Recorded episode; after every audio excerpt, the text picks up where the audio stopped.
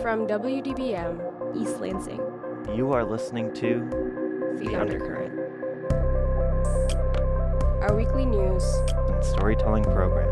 Made by and for the students of Michigan State University.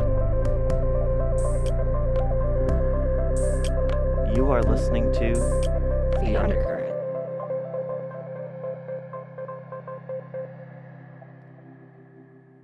Everyone, and welcome to The Undercurrent. You're listening to Season 12, Episode 6. Our show this week is dedicated to Michigan bees, pollinators, and all of the people trying to protect them. We here at The Undercurrent wanted to know what is all the buzz about? To find out, I talked to the Michigan Pollinators Initiative, and reporter Taylor Haelterman checked in with the Bailey Bee team. We wanted to know what is a pollinator? What do they do? Where have they gone? And how can we help them? For answers to these questions, stay tuned. First, though, reporter Taylor Haelterman and reporter Destinny Todd talked to some of our coworkers here at the radio station to see what they already knew about bees living in Michigan. Um, could you give us your best bee noise?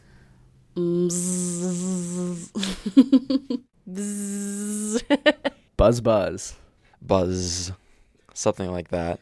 Sure, yeah. I'll give a. Do bees really make noise?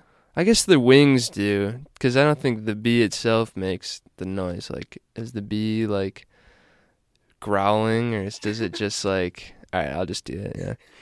Bzzz. That's my bee noise. There. Thank you. Yeah. How many species of bees do you think we have in Michigan? One. I'm gonna guess five. That sounds right to me.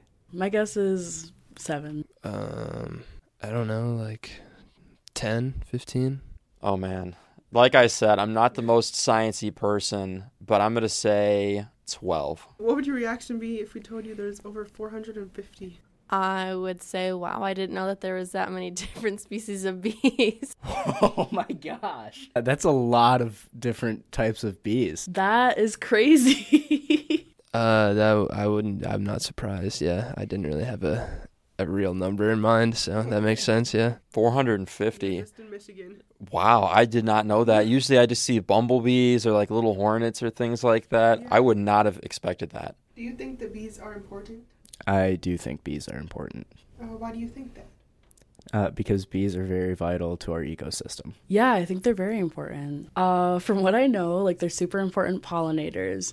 So without them, like a lot of like our like crops, like a lot of our uh, our flowers, our plants wouldn't survive. I definitely think they're an important part of, of the earth and of our ecosystems. I mean, like, I'm not scientific at all, but I believe that they're important and that measures should be taken to make sure that they are sustained in our environment. Well, I guess it's like less of an opinion thing, and it's more just like a fact that they uh, pollinate plants, and they are pretty much essential to uh, the ecosystem and all that good stuff. That piece, again, was courtesy of reporters Destinny Todd and Taylor Haelterman. To get some expert answers about bees and other pollinators, I went to talk to Meghan Milbrath, an academic specialist in the Department of Entomology, as well as the coordinator of the Michigan Pollinators Initiative. MPI is associated with Michigan State University, and its mission is to work with beekeepers, growers, land managers, and policymakers to promote economic success and ecological sustainability. First, she helped me understand some of the basics of pollination. For example, did you know that bees are not the only insect that pollinate? When I think of like pollination and pollinators, I think simply of honeybees. Yes. Is there, what am I missing? What what other pollinators are there?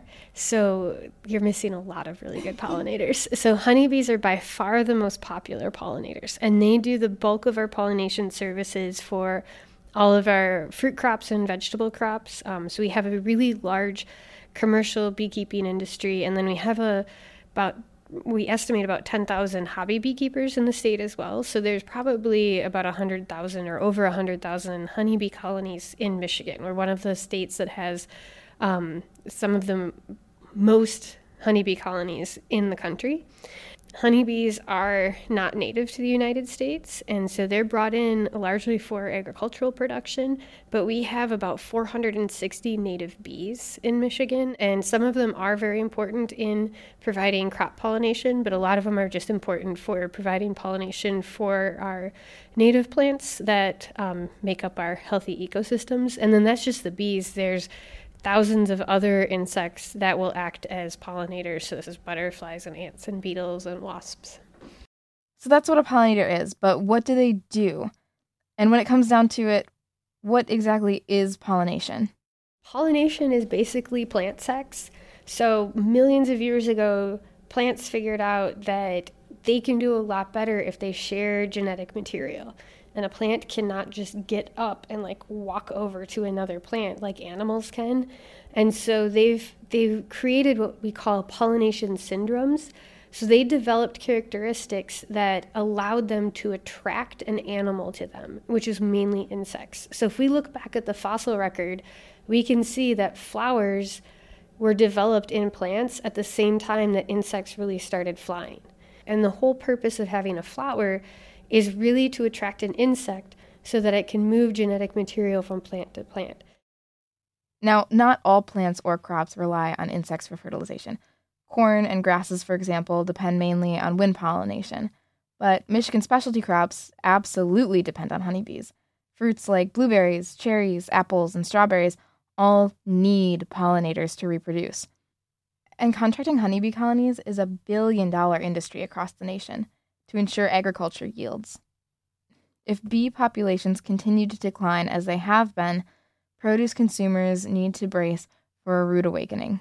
Yeah, so all all of the statements where we're all going to die in 4 years and that's that's not going to be true. Um, the first thing that will happen is that, you know, our ecosystems will be less robust, so they won't be able to handle changes as well and will probably lose a lot of plants and a lot of the rare pollinators will just be gone. You know, with honeybees, the impact on our food system is that fruits and vegetables and a lot of the crops that provide a lot of the, you know, colorful nutritious food are just going to become much more expensive as it becomes harder to get pollination contracts for them. Okay, so it's not a secret that many native bee populations are on the decline. But where are they going? The short answer is that there is no simple answer. But there are a few factors that seem to be to blame. And when you talk to people about what's happening with the bees, they really they call it the four P's. So there's poor nutrition, which is due to changes on the landscape, pesticides, pathogens, and parasites. And it, they kind of all work together. So when you have poor nutrition, you're more likely to be affected by toxins from pesticides or maybe you're more likely to get infected with a parasite or with a pathogen. So there's they kind of all we, we call them these integrated factors that are affecting bees. So a lot of what Meghan and the Michigan Pollinators Initiative does is partner with projects that are combating the detrimental factors. For example, another project that I'm excited about is we have a partnership with this program called Project Wingspan. And that program it takes volunteers to go out and collect seeds, um, and this is to promote butterflies mainly. And um, they go out and they collect seeds, and then they have other volunteers who grow the seeds into plants, and then they redistribute those plants to people who want to do restoration. Um, so a lot of people will do restoration with seeds, but it helps to have plants that are a little further established as well. At the end of the day, Meghan told me if you want to get involved and help hashtag save the bees. Planting native pollinator dependent flowers, shrubs, and trees is the best way to promote restoration. One thing that she does caution most people against is erecting their own honeybee colonies. Honeybees are not native to the Americas, and in the best case scenario, putting one up in your own house will have a net zero impact on the native population. Worst case scenario, the non native honeybees will compete with native bees for food resources and in some cases spread diseases to native populations. Maybe instead build your own native bee hotel. For examples of those and for all of the information you could ever want about the Michigan Pollinator Initiative, you can check out their website at pollinators.msu.edu. And here's Meghan one more time. Um, our philosophy is not to try to focus on, you know, making this one perfect thing that's going to change um, everything for pollinators or to try to find the perfect planting, but we really focus on do what you can where you can.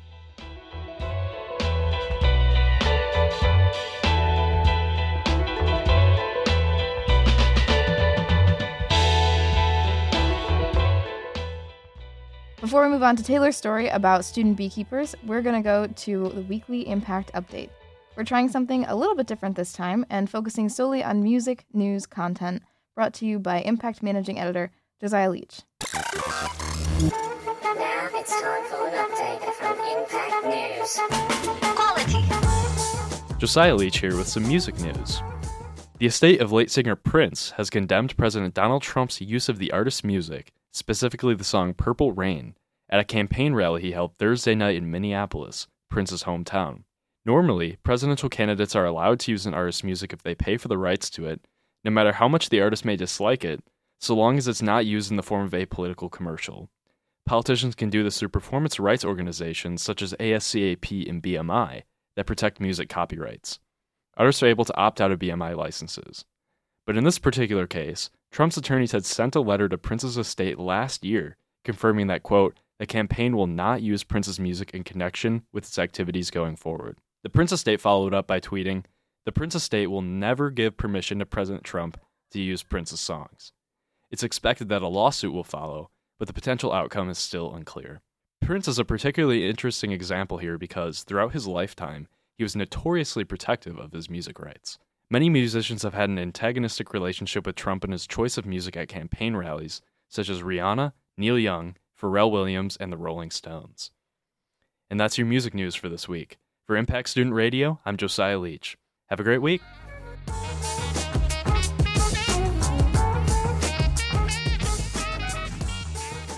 And we're back. You're listening to WDBM East Lansing. This is The Undercurrent, your weekly news and storytelling program. This week we're asking, what's all the buzz about? Our last story is brought to you by Taylor Haelterman. She visited the Bailey Bee team to learn some more about beekeeping. So if you think about a jar of honey, it takes one bee their entire life to make one twelfth of a teaspoon of honey. So like you think about it takes 12 bees their entire life to make one teaspoon of honey and you think about how much is in a jar and people wonder why honey's expensive. So i think that's really interesting because like it just puts into perspective like how much work a bee puts into their life just to make the things that you use. And like you just spread on your toast or put on a peanut butter sandwich. That was anna julie a senior at michigan state university studying environmental biology and zoology. She's also the leader of the msu bailey bee team Bees work hard to produce honey, and the team was able to see just how hard their bees had been working at their honey extraction event last month.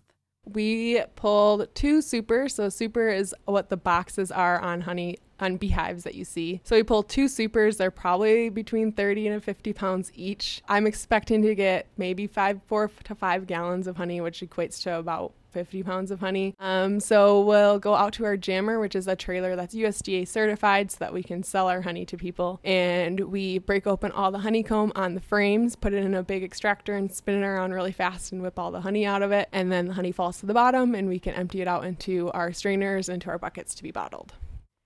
And if you're wondering what honey extraction sounds like, it's a little something like this.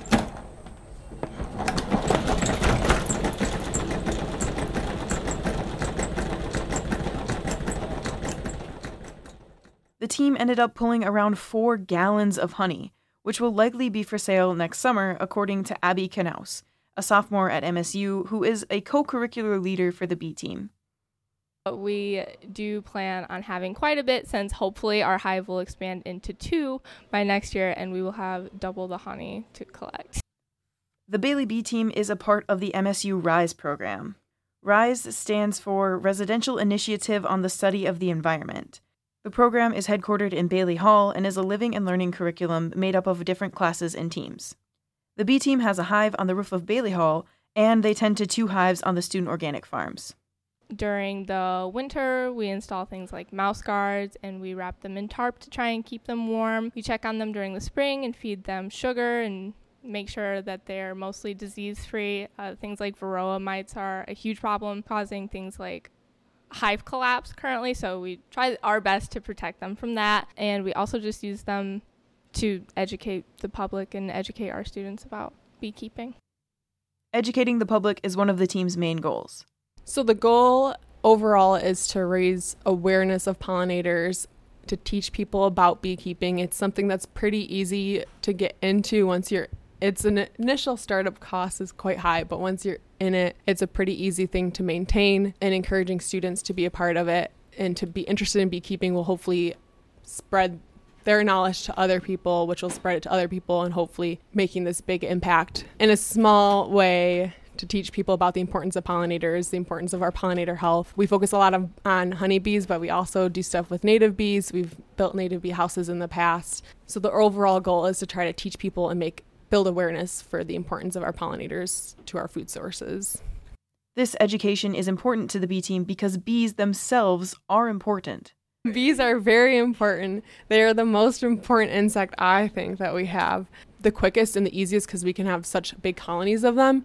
But our native bees are actually usually a little bit better of pollinators, just the way they're built. But they are in such in such small numbers because they only have single queen colonies. They're just solitary bees. So they're really important too, but honeybees are the bee that we're able to domesticate and be able to pollinate massive fields of produce. They're the only insect that can that provides a resource that us as people can utilize, which is honey and wax. I think pollinators are really important because without them, we would have such a limited food supply. And as the population keeps growing and we're having things like food shortage, shortages, the last thing we need to be worrying about right now is an inability to produce the little food that we can to feed a growing population. The team's honeybees are actually not native Michigan bees. We have honeybees. They are from Europe, so they're not actually native to the United States. They're the only bee species that we're able to make colonies out of. There are some other honeybees that we can make smaller colonies out of, but not to the extent that we can with our honeybees. They're the only insect that we get a byproduct and we eat it, which is honey. They're great pollinators in that we can have huge numbers of them and we can put them in all of our farm fields and have them pollinate all of our crops. Then there's the native bees, which are usually solitary bees. These are your mason bees, your carpenter bees, your bumblebees, all of those types of guys. Bumblebees form small colonies in the ground, so they're also a colony bee, but everyone else is solitary. They usually use holes and like carpenter bees like houses because they like wood. Um, but you can you can build little houses for them out of wood and drill holes in that it. They like little holes, and it's just one queen. She lays all the eggs um, and takes care of all of her young and doesn't have like a colony that she watches over. So that's the difference between them. They're also excellent pollinators because they are the native. I, anything native is obviously like preferred for your native fauna, but they're also excellent pollinators. You just can't have them in large numbers. Though the bee team's focus seems to be honey, they also care about native bees and pollinators. Anna even created a wildflower pollinator garden on campus near Wells Hall to encourage native pollinators. We installed it about a year ago in October, and we did like a big event. We handed out packets of wildflower seeds to passerbyers so they could know what we were doing and also plant their own pollinator garden, hopefully. Um, and there's a lot of bees on it, which is pretty cool. So it's awesome to check out. It's one of the few patches of like true flowers that are really on campus, especially right now, late fall. It's a really nice, refreshing thing to see in the middle of a very green campus, but not as many like pollinator friendly plants that are planted. So that was our goal was to increase pollinator friendly habitats on campus since it is very green and there's lots of trees, but there's not as many like forage type plants. Those interested in helping pollinators can create their own pollinator gardens. Or if that's not an option, there are alternative opportunities. If you want to help the bees, uh, there are plenty of resources outside of us that you can look into, but you can always come and ask us for advice. Uh, what we most often recommend is joining the Michigan Center of Beekeepers, and they'll educate you even further. But you can also do little things like plant wildflowers that support pollinators and donate to research facilities. If you wanted to become directly involved with the bee team, you can follow us on social media and we post about meetings and different events that everyone is welcome to. Any normal person that wants to help out bees can plant a pollinator garden, plant wildflowers in your backyard in an empty patch, take some of your green grass and make it into friendly habitat. You don't like the green grass is pretty, but you don't like it's not helping anything um, but your eyes. So why not plant pretty flowers and make it even pretty, prettier? It took me coming to Michigan State and getting the opportunity to put in like a pollinator garden to feel like I could do something. So if everyone on campus plants some seeds and they don't think it matters, but it matters when 50,000 students do it. So I think it's important to remember that your small thing that you do, my small pollinator garden, for example, matters in a grand scheme because if everyone puts in a little pollinator garden, if I inspire 10 people each week to consider pollinators, that matters. Anything counts, no matter how small that you can do. If you're an MSU student, you can join the Bailey Bee team. Or if you're just interested, you can follow them on their Facebook page at MSU Bailey Bee Team, their Twitter at MSU Bailey Bees, or tune into their Bee live stream, where you can watch the hive on the roof of Bailey Hall. Reporting the buzz for Impact Student News, I'm Taylor Haelterman.